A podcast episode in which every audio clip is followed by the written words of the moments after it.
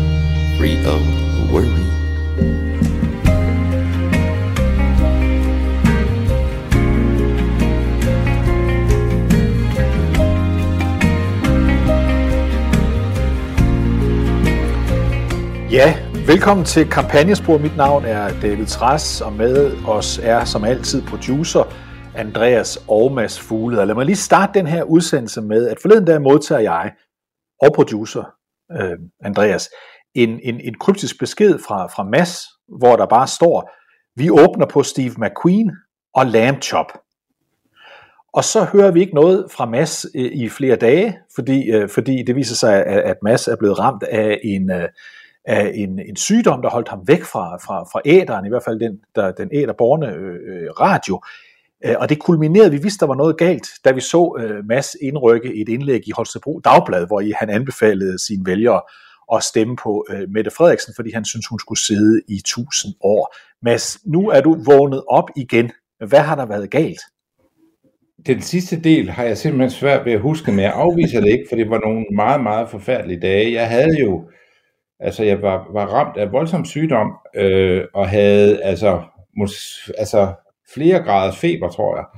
Øh, og øh, om natten sidder jeg der med sveden havlen af mig og, og skriver løs på et testamente, og øh, synes også, at jeg måske har produceret for lidt lyrik til bare at, at gå og tage herfra uden at have lidt flere bevingede ord, man så kan finde i det mindste liggende ved siden af mit liv.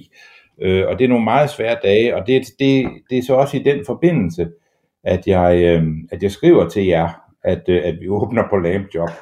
Øh, og senere så skriver, at, øh, at, at jeg tror ikke, vi kan lave en udsendelse. Og vi har jo flere gange forsøgt at lave en udsendelse, og har, har sat hele setup'et nu. Øh, Andreas er kommet kørende med sin lille producervogn, og vi har sat parabolen og satellitterne op mod øh, den, så, eller parabolen, som peger på den rigtige satellit og alle de der ting, og så i sidste sekund har jeg måttet melde pas simpelthen, ja.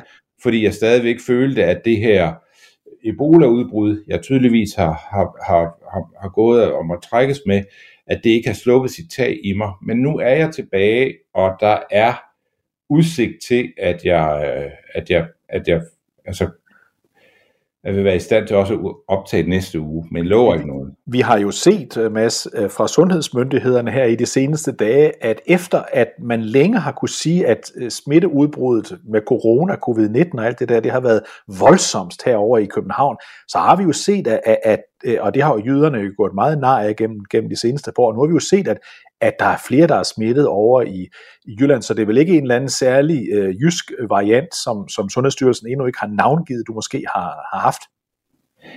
Det, jeg har gennemgået, er så umenneskeligt, at begrebet corona umuligt kan være dækkende for det, jeg har peget. Vi er ikke ude i et eller andet omikron eller et andet græsk bogstav.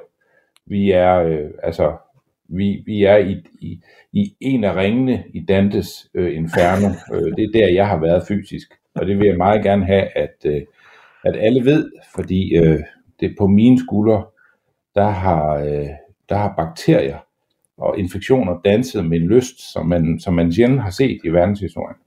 Det er godt, at du er med os igen og ikke har forladt os til fordel for de, for, for de evige jagtmarker. Så må vi håbe på, at hvis du også er i næste uge, at øh, så også at øh, producer Andreas og, og jeg også er her i næste uge. Det er i hvert fald vores, øh, vores mål, Mads. Så skal vi ikke øh, gå i gang med at samle lidt op øh, i forbindelse med, at, øh, at vi har været lidt øh, uregelmæssige med at sende grundet din sygdom, og lad os skrue tiden tilbage til, øh, til, øh, til, til ekspræsident øh, Trump, som øh, for nogle dage siden øh, holdt et vælgermøde, hvor han øh, pludselig kom med en meddelelse, der overrumplede de fleste trods alt, nemlig en meddelelse om, at han, hvis han vinder valget igen i 2024, hvad han selvfølgelig tager for givet, at han gør, ja, så vil han over, øh, overveje at give øh, amnesti, altså løslade øh, de mennesker, der måtte være blevet dømt for deltagelse i 6. januar stormløb på kongressen. Lad os lige høre, hvad ekspræsident Trump han sagde her. So many people have been asking me about it. If I run and if I win, we will treat those people from January 6th fairly. We will treat them fairly. And if it requires pardons, we will give them pardons because they are being treated so unfairly. This hasn't happened to all of the other atrocities that took place recently. Nothing like this has happened. What that unselect committee is doing and what the people are doing that are running those prisons, it's a disgrace. It's a disgrace. Ja, det er, er forfærdeligt, siger uh, Trump her, og se på, hvordan de mennesker, uh, der i øjeblikket kører igennem det amerikanske retssystem, uh, anklaget eller allerede dømt for at have handlet øh, i forbindelse med stormløbet på, øh, på, på kongressen den 6. januar sidste år. Det er altså en disgrace, at de sidder inde, og han lover her, og det overrumpler ærligt talt mange republikanere også, at han, han faktisk stiller den udsigt, at skulle han vinde i 2024, så vil han om nødvendigt give dem øh, et amnesti, altså et præsidentielt pardon, som det hedder på, øh, på, på amerikansk. Mads, det overraskede selv mange øh, republikanere, da han sagde det her. Ja, det gjorde det. Og jeg ved ikke, om det er helt fair at sige, at han at det er det, han vil. Øhm, men, men Trump er i hvert fald ikke for fin til at berøre emnet. Øhm, og, øh, og det bare det at tage det op som en mulighed, at øh, mennesker, der har været i, i færd med at lave direkte øh, forsøg på at forhindre et demokratisk valg i at blive stadfæstet, øh, at, at dem kan man at dem kan man på en eller anden, vi kommer tilbage mm. til det, når vi sådan skal tale om, hvornår kan man, hvad er en rimelig politisk uenighed? Det er der sådan en debat om i USA, som vi vender tilbage til, og, og de fleste er enige om, at det her, det er ligesom, øh, det er over målet for øh, ytringsfrihed og en rimelig uenighed, at man forsøger at forhindre øh, en, en valghandling i at blive sted, stadfæstet, især når man øh, ved, at der ikke er nogen melding om, at der er noget som helst galt med den valghandling. Og, og derfor, det, derfor er jo det jo at gå ud og, og, og sige, jamen altså, vi vil, bare det, man siger, at vi vil, vi vil behandle de her mennesker øh, fair, som man siger. Øh, altså hvis, hvis fair betyder, at de skal have en, en, en fair straf inden for øh, straffelovens rammer, jamen så er det jo fint med mig. Men hvis fair på en eller anden måde, som man jo ret hurtigt mistænker, når man hører videre, betyder, at, øh, at de skal af krogen for det, de har gjort, jamen så er vi jo øh, med endnu en Trump-melding, hvor man sådan sidder og tænker, øh, det, man spoler lige tilbage for at høre det igen, fordi man ikke helt tror sine egne ører. Ja, man kan også sige, at det han taler om, det han siger, det her det er ikke øh, parallelt med, med, med andre lignende episoder, så nævner han ikke, hvad det er, men må ikke han tænker på nogle af de øh, voldsomme demonstrationer, der har været rundt omkring i USA, især i, i sommeren 20, da Black Lives Matter øh, demonstrationerne var på sit højeste, Antifa var på gaden og alt det. Jeg tror, det er dem, han taler om, som han mener er blevet, øh, øh er blevet taget med fløjlshandskerne på, øh, hvorimod de her mennesker, der, der stod bag 6. januar, de bliver, de bliver anklaget øh, benhårdt og bliver behandlet urimeligt. Det her, det fik også et, et, et, et, en yderligere øh, gendiskussion i USA, fordi øh, vicepræsident, altså Trumps vicepræsident, eks-vicepræsident Mike Pence, han holdt en tale øh, i Florida, øh, også forleden dag, hvor han altså sådan forsvarede sig og stadfæstede, at det han gjorde, da han valgte at at præsidere, da stemmerne skulle tælles den famøse øh, 6. Januar inde i, i kongressen, det var helt efter bogen, det var helt rigtigt. Prøv at høre, hvad Mike Pence sagde her. But President Trump is wrong. I had no right to overturn the election. The presidency belongs to the American people and the American people alone. And frankly, there is no idea more un American than the notion that any one person could choose the American president. Under the Constitution, I had no right to change the outcome of our election. Ja, han siger simpelthen øh, kort og godt, præsident Trump tager fejl, når han siger, at jeg kunne have gjort andet end bare tælle stemmerne op. Lige efter den her besked, der rykker Trump i ud med en statement. Han er jo ikke på Twitter eller Facebook længere, så han kom ud med en statement, hvor han bare siger, at øh, præsident, øh, undskyld, at eks-vicepræsident Mike Pence Øh, han, øh, er, han er ikke særlig klog, når han bliver ved med at fastholde, at han ikke måtte det her. Han har reduceret sig til at være en slags stemmetæller for den gamle krave, The Old Crow, Mitch McConnell, fordi selvfølgelig kunne han have stoppet og grebet ind i forhold til den her illegitime øh, stemmeoptælling, som det var ifølge præsident Trump. Så den her, den får en tur mere nu udspillet mellem ekspræsidenten og ekspræsidentens egen vicepræsident. Ja, og det er jo tydeligt, at Pence øh, forsøger sådan at, at finde sig til rette i mellem de to stole, hvor han jo tydeligvis er endt. Man har en lejr, der opfatter Pence som en, der ved, at han har været Trumps vicepræsident, jo selvfølgelig er meget tæt på Trump. Og så har man Trump-lejren, der opfatter ham som en, en, øh, en forræder, fordi han øh, ikke var en del af det kor, der der sagde, at øh, der var noget galt med valget, og Trump var blevet snydt, og derfor ville han ikke, øh, øh, derfor ville han modarbejde det, hvis han, hvis han kunne. Det er nu ret teoretisk, om han i virkeligheden kunne det, men det er en, en helt anden diskussion. Trump mener, at han er blevet svigtet af sin vicepræsident. Og det er ikke et godt sted at være placeret. Man skal ligesom være enten det ene eller det andet, og der er det jo klart, at øh, Pence bevæger sig nu ud, hvor han må sige sig være i, i så klar opposition til Trump, man kan være. Øh, på det her spørgsmål, og det betyder selvfølgelig også, at Trumps vrede er en, man kommer til at, at, at føle meget klart.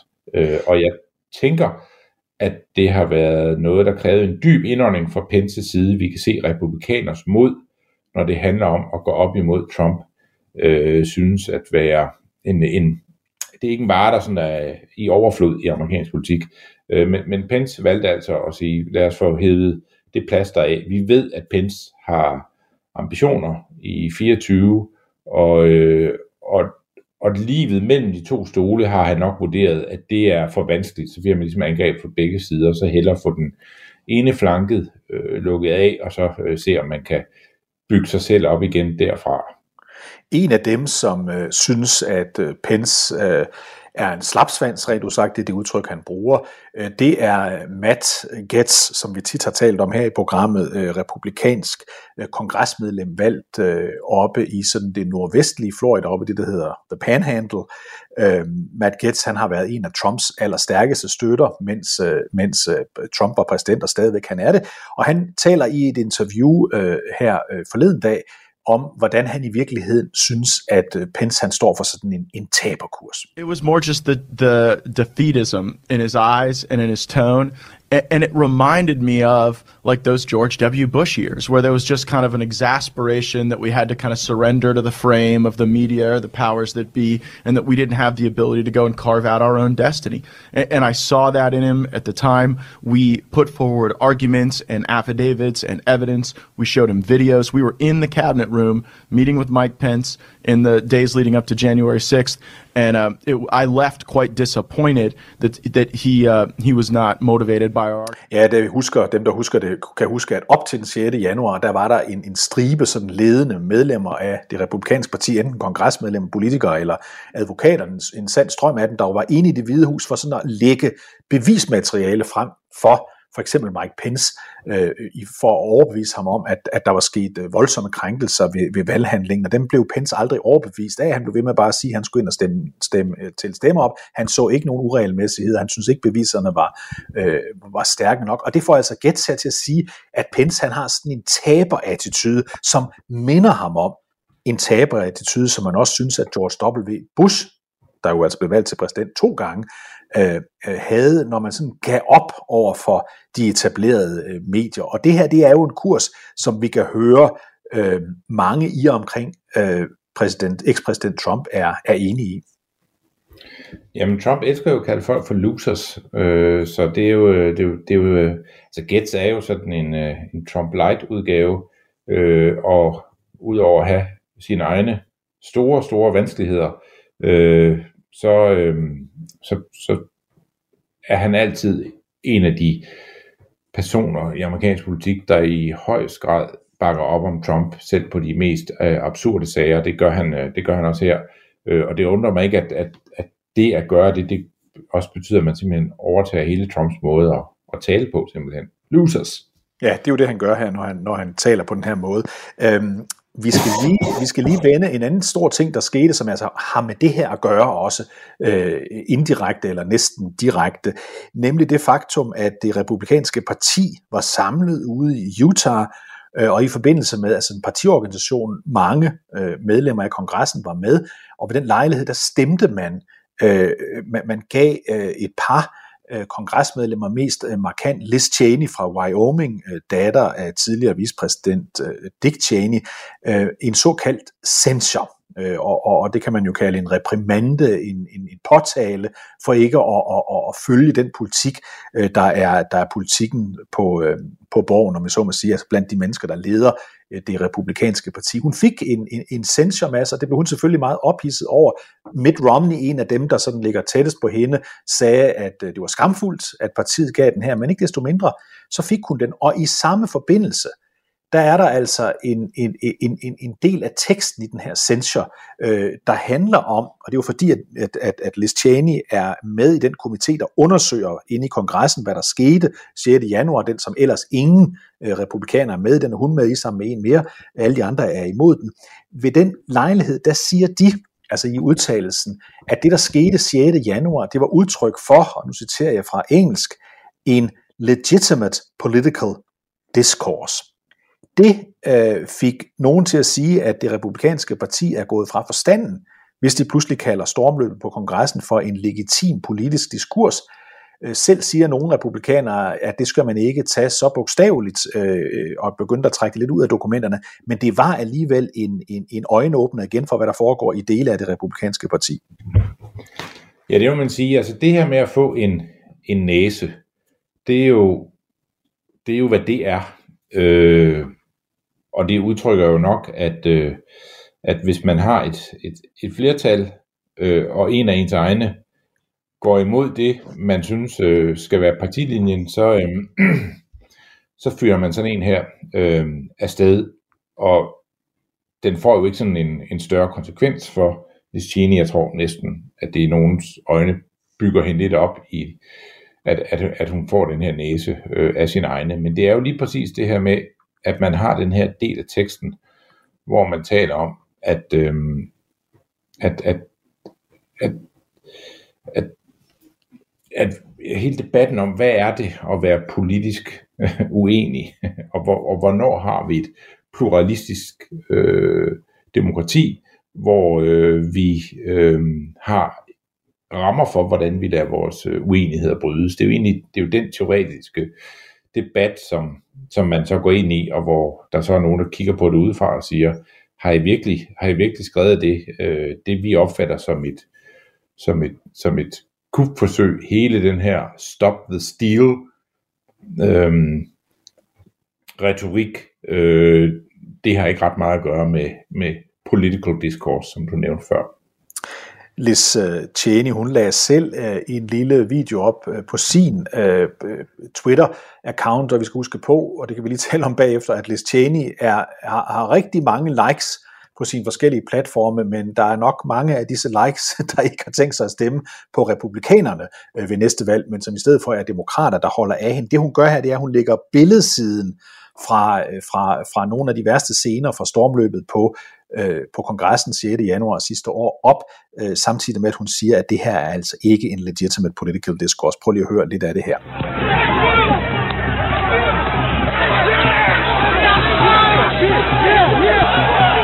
Multiple capital injuries! Multiple capital injuries!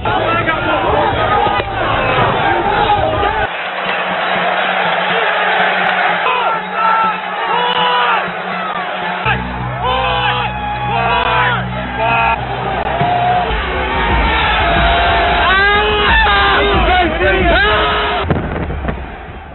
Ja, det, det sidste vi ser her, eller kan øh, høre, høre lyden af, det er altså det berømte, berygtede billede, hvor vi ser en politimand sådan blive mast af demonstranter ind i, en, uh, ind i en dør. Så det er sådan hendes billede på, når jeg siger det før, Mads, med at hun uh, får ganske mange likes, men der er næppe ret mange af dem, uh, der har tænkt sig at stemme på republikanerne, så illustreres det også af, at det primærvalg, der er hos republikanerne ude i Wyoming, øh, det begynder sådan at tage form. Der er flere udfordrere til hende derude, blandt andet en, der er støttet af præsident Trump. Og forleden der var der øh, den første sådan såkaldte straw poll øh, mellem, øh, mellem, mellem sådan aktivister i det republikanske parti herude.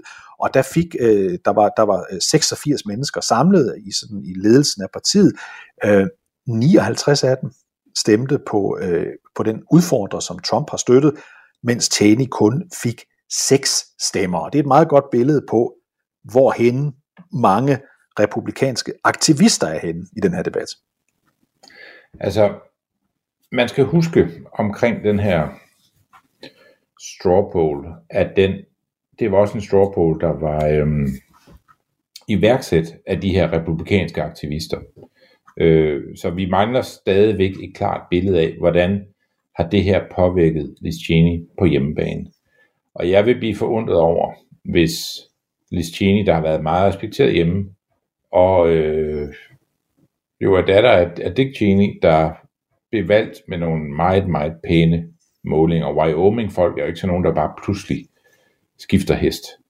Øh, det er jo, der er man nok mere sådan lidt mere, lidt mere trofast. Øh, så jeg tvivler ikke på, at det kan blive svært for hende at vinde primærvalget internt i det republikanske parti i Wyoming.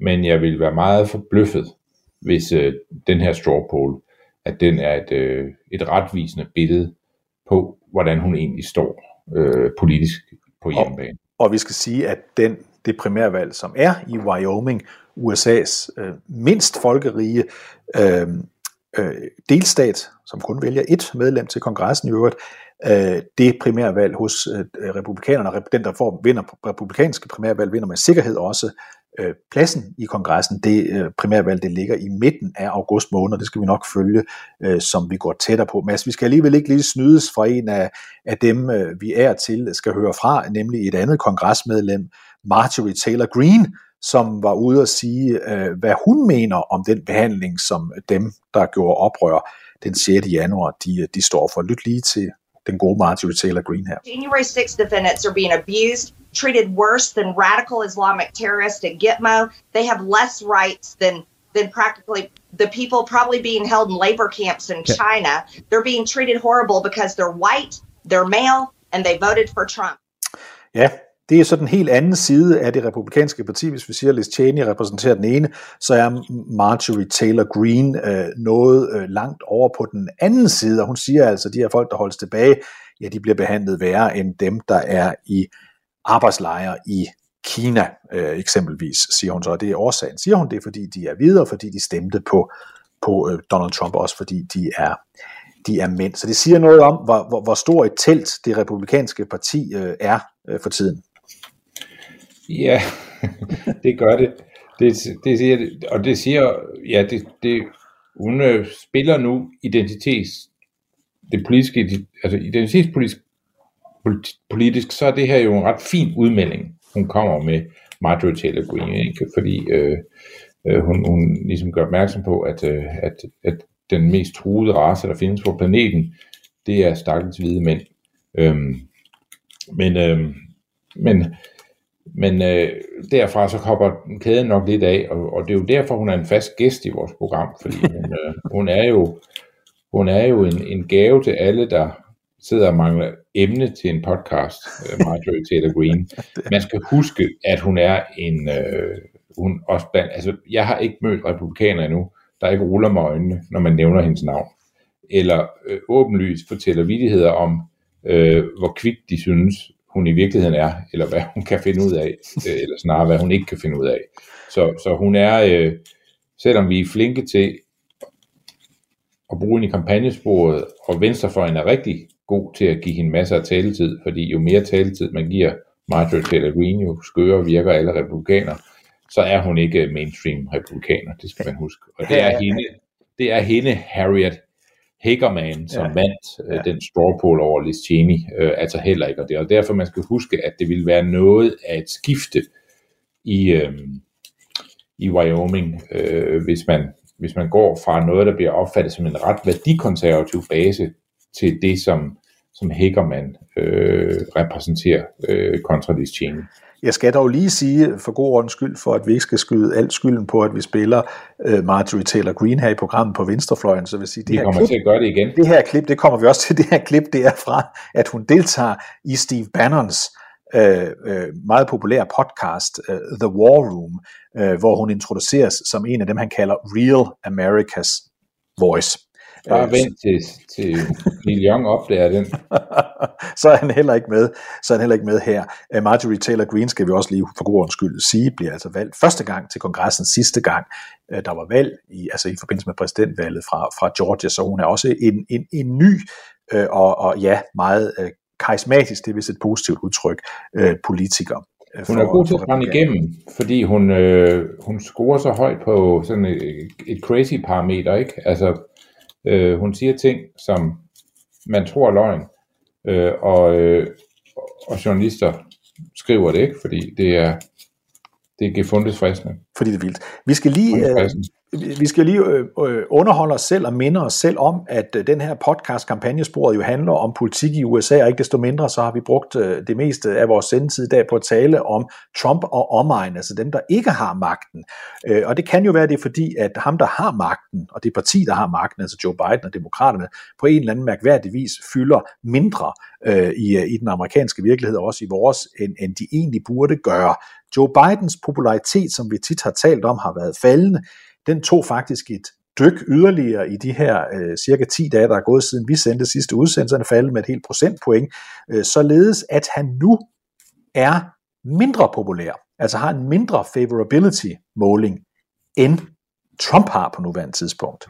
Det er 41,2% til Biden, det er 42,7% til Trump. Så lige nu, der er Donald Trump altså en mere populær, ikke mægtig populær, for vi taler stadigvæk om, om negativ øh, øh rater, der er flere, der ikke kan lide dem, men han er altså mere populær end, end Biden, når man tager de her målinger. Og det er jo at vende op og ned på den verden, vi havde i forbindelse med præsidentvalget i, i 2020, men, men det er som om Bidens bund, den ikke er, er fundet endnu. Nej, men det, altså jeg ved godt, at hver gang vi siger, at det går skidt for Biden, men det, er jo ikke, altså det kan man jo ikke diskutere, om det gør. Så er der nogen, der, øh, der bombarderes med besked om, hvor, hvor fantastisk det i virkeligheden går for Joe Biden. Men altså, der er ikke nogen, der er ikke nogen vej om, rundt om det her. Jeg har selv skrevet kronikker om, hvor meget det glædede mig til, at øh, Biden blev præsident. Og man må sige, at, øh, at det amerikanske folk har mistet tilliden til Joe Biden, og han synker som en sten. Og lige nu er der ikke noget, der tyder på, at han er ved at, at vende skuden, eller at der er nogen omkring ham, der træder i karakter for at, øh, at markere sådan en klar politisk fil profil på vegne af øh, Joe Biden. Joe Biden er, og det siger jeg med blødende hjerte, fordi jeg egentlig har sympati for manden, og nok også ville have stemt på ham, hvis jeg kunne stemme i USA sidste præsidentvalg. Og det, det, det er jeg ret sikker på, at du også ville, David, mm-hmm. at, øh, at, at Biden er i frit fald. Og, og det, altså, hvis det her fortsætter, så øhm, kommer Biden nu til at blive sådan en, som ingen i det demokratiske parti vil ses med, når øh, vi nærmer os midtvejsvalget, øh, fordi han er simpelthen øh, øh, altså, fået marginaliseret sig selv så voldsomt, at, øh, at han er øh, i bedste fald irrelevant. Vi så faktisk i forbindelse med, med, med det seneste sådan alvorlige valg, øh, der var i, i USA, øh, øh, nemlig, nemlig øh, øh, hvad hedder det, guvernørvalget i Virginia, der ved vi i dag, det endte jo med, at Terry McAuliffe, der stillede op for, for, for demokraterne, øh, tabte til øh, den republikanske kandidat i stedet for. Da der kom frem i de sidste uger, at Terry McAuliffe i de sidste uger af den valgkamp, tilbage i, i, i efteråret øh, øh 2021 faktisk frabad sig, at præsidenten kom. Og da præsidenten endelig kom til et møde, ja, der var det som om, at, at Terry McAuliffe skulle trækkes ind til det, også simpelthen fordi han havde en fornemmelse af, at det ikke længere var et pluspoint. Øh, og det vil vi jo se for fuld skrue, hvis det også vil vise sig, at det er sådan, når vi kommer til midtvejsvalget i, øh, i november måned øh, i år, at de der demokratiske kandidater rundt omkring faktisk helst vil have, at præsidenten ikke møder op. Og det er jo, det er jo sådan, det er. Amerikansk politik fungerer på den måde, at præsidenten har ikke retten til at fremsætte lovforslag. Amerikansk politik er ikke som i Danmark, hvor det lovgivningsprogram, som er blevet øh, rullet ud i den tid, Mette Frederiksen har været statsminister, det er et, hun har øh, bestemt, og det er et, regeringen har iværksat. Sådan fungerer det ikke i USA. Den statslederen i USA er ikke den lovgivende, er ikke lovgiver, men kun leder af den udøvende magt. Den lovgivende forsamling er kongressen, og politikerne i kongressen lytter til, hvad præsidenten måtte have af ønsker, når præsidenten er populær. Når præsidenten bliver upopulær, så lytter de ikke til vedkommende længere. Og det er den position, Biden er øh, endt i. Så kan han selvfølgelig stadigvæk føre udenrigspolitik og, øh, og forsøge at lancere politik, at tale det op, der er så populært, at man kan gøre sig relevant igen. Det var Clinton især god til, hver gang han havde fået marginaliseret sig selv, enten øh, på den ene eller den anden façon. Øh, men, men når man sidder og kigger på Joe Biden, så sidder man jo ikke og tænker, at der er et comeback lige om hjørnet på vej. Altså det, øh, det vil være synd at sige. Det er ikke den fornemmelse, vi har. Øhm, vi så også, når du siger det her Mads, med, at, at, at det ikke er ham, der fremlægger øh, lovforslagene, så kan vi også se, at hans store pakke Build Back Better, som er faldet indtil videre, den begynder nu at blive mindre og mindre og mindre. Ja, det har den været lige siden den blev lagt frem, havde han sagt uge for uge, måned for måned, er den blevet mindre og mindre. Men forleden dag måtte øh, Jill Biden, øh, altså førstefruen, øh, under en, en, en tale øh, offentligt ærger sig, ydmyger sig selv i virkeligheden ved at sige, at en af de ting, hun havde kæmpet for, og som Biden også havde kæmpet for, nemlig at community colleges i USA, sådan den lidt billige version af de amerikanske universiteter, at øh, det skulle være øh, tæt på gratis at gå der, at det var nu pillet ud af pakken. Og det var jo sådan noget, som venstrefløjen og nogle mennesker kunne samles omkring. Her var der en meget konkret øh, ting, man stillede folk i udsigt, folk med, med, med lavere indkomster typisk sender deres børn på, på, på community college i stedet for på et universitet, øh, at også den blev tabt. Så det er som om, at, at, at i stedet for et, et comeback tegner sig, så ser vi i stedet for sådan uge efter uge sådan lidt en ydmygelse ved, at nogle af de ting, han lovede i 2020, de bare bliver trukket ud af den signaturpakke, øh, som slet ikke bliver til noget. Øh, jeg tror ikke, den rigtig kommer til at blive til noget på et tidspunkt. Og jeg tror også, den bliver så lille på et tidspunkt, at det kommer til at være pinligt at kalde den Build Back Better. Øh, så den kommer også nok også til at, at, at hedde noget helt andet, øh, når den når så langt. Men lige nu bliver den jo øh, rundbarberet fra den ene og den anden side i et forsøg på at give præsident Biden en eller anden form for lovgivningsmæssig sejr, som man kan bygge videre på, men det, det ser mere og mere trist ud. Lad os lige slutte af, Mads, med en måling, som Miami Herald kom med forleden dag, altså den store vis i, øh, i, i Florida. Øh, den handler om, om den måske mest interessante politiske øh, øh, duel øh, lige nu, nemlig den mellem Donald Trump og øh, Floridas guvernør øh, Ron DeSantis.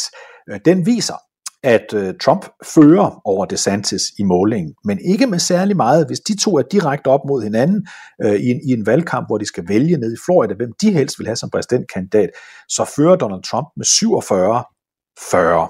Og det er altså efter, at han førte øh, med det hvide ud af øjnene, eller langt, langt mere øh, for nogle, nogle måneder siden, så står der 47 40, og det betragter mange nede i, i Florida som et billede på, at det faktisk er selvfølgelig øh, meget, meget tæt. Det er tydeligt, at momentum er med DeSantis. Og der er en anden måling også, som er interessant. Det er nemlig en, hvad nu hvis Trump stiller op over for, for, for, for Biden nede i Florida, eller DeSantis stiller op over for øh, Biden. Og her kan man se, at, at, at DeSantis skal slå Biden med 52-44, mens øh, Trump øh, kun, om jeg så må sige, kan slå øh, Trump med 47-44, altså henholdsvis øh, 8 og, og 3 procent point forskel. Hvor meget skal vi ligge i den masse her? Jeg ved, vi er jo en evighed foran, øh, før det hele skal ske, men, men det er alligevel interessante tal fra Florida, synes jeg. Altså, jeg synes, man skal bide mærke i, at det DeSantis får gode målinger. Om man sådan kan lægge en masse i, hvad der, hvad der er sådan en, øh, en head-to-head måling på et tidspunkt, hvor Trump er en, som alle kender i USA. Der er ingen, der ikke ved, hvem Donald Trump er. Øh, og selv i Florida er der mange, der vil kende Trump bedre, end de kender deres egen guvernør. Så, så kendt er Donald Trump. Og det at blive en seriøs kandidat i en valgkamp, øh, starter jo med, at folk har en idé om, hvem du er. Det her med at være et regionalt navn i USA, det er noget helt andet end det at være et nationalt navn. Øh, der er, det er en verden til forskel, og derfor skal man selvfølgelig være forsigtig med de her målinger, men, men når man så er et regionalt navn, som DeSantis er, og alligevel får pæne målinger mod et nationalt veletableret brand som Trump, øh, så, øh, så skal man selvfølgelig bide mærke i det øh, i sig selv. Øh, og det vil jo være noget, der giver øh, Trump øh, nervøse trækninger, vil jeg tro. Og det har vi også kunne fornemme, at han er begyndt at distancere sig til DeSantis, og omvendt er det noget, der i den grad vil få øh, DeSantis-lejen til at sige, at vi skal videre det her spor. Mads, vi skal slutte i, i febersporet. Nu sagde du spor. Vi slutter lidt i febersporet, fordi øh, jeg ved ikke, om jeg skal minde dig om det, men da du sendte, hvilken musik vi skulle åbne dagens, øh, dagens øh, program med, mens du lå i febertårerne, øh, der skrev du faktisk også, at vi skulle høre øh, et andet nummer til at slutte med, og jeg vil bare lige minde dig om, at det hedder There is Still Time, men, men ja. fortæl os lige, hvorfor vi skal høre det. Jamen ved du hvad, jeg fik en mail lige før vi skulle optage sidst, Øh, altså der, hvor jeg, jeg lå vel øh, i fosterstilling på gulvet og, og, og, og krøb sådan hen mod, øh, mod computeren, og der fik jeg en mail, som var en, en, øh, en lytter, der hedder Jette. Jette havde mange pointer. Og en af Jettes pointer var, at øh, hun var begyndt at høre os i sin tid, fordi vi talte meget om amerikanske indianere. Kan du huske, det var en periode, hvor ja, vi gjorde det? Ja, Øh, og øh, hun blev ved med at lytte, fordi at hun synes, øh, noget af det musik, vi spillede, var noget, hun ikke kendte, og det synes hun altid var sjovt. Og så håbede hun altid, at vi begynder at snakke om indianer igen på et tidspunkt. Øh, og, øh, og i den forbindelse spørger Jette mig også i den her mail, som jeg, som, øh, som jeg jo øh, tænker, det her det er de sidste ord, jeg læser i levende liv, øh, så jeg tager dem jo meget til mig, Jettes ord. Så, så spørger hun mig, hvad jeg opfatter som den største musikalske hemmelighed, USA har. Og jeg tror, det Jette mener er noget i stil med, hvilket orkester eller kunstner, som ikke er kendt af en masse andre, øh, der, øh, som, som ifølge mig, og det vil, det vil selvfølgelig være, der, der, der kan være rigtig mange, som ikke sådan er det store navne, men som stadigvæk øh, laver musik, som om de var kæmpe store navne. Jeg vil nok sige, at vi har faktisk gennemgået det, jeg umiddelbart opfatter som den største hemmelighed, USA har, nemlig den kunstner, der hedder John Prine. Jeg ved ikke, om du kunne huske, da han jo. døde af corona, så lavede vi en, en udsendelse, hvor vi talte meget om, om John Prine, og det skrev så, at Jette den kunne gå tilbage og, og høre, men så kom jeg til at tænke på det her orkester, der hedder Lamp Chop, som er sådan lidt specielt orkester, fordi det er et Nashville-orkester, der har eksisteret i, i mange, mange år. Det har, har eksisteret siden midten af, øhm,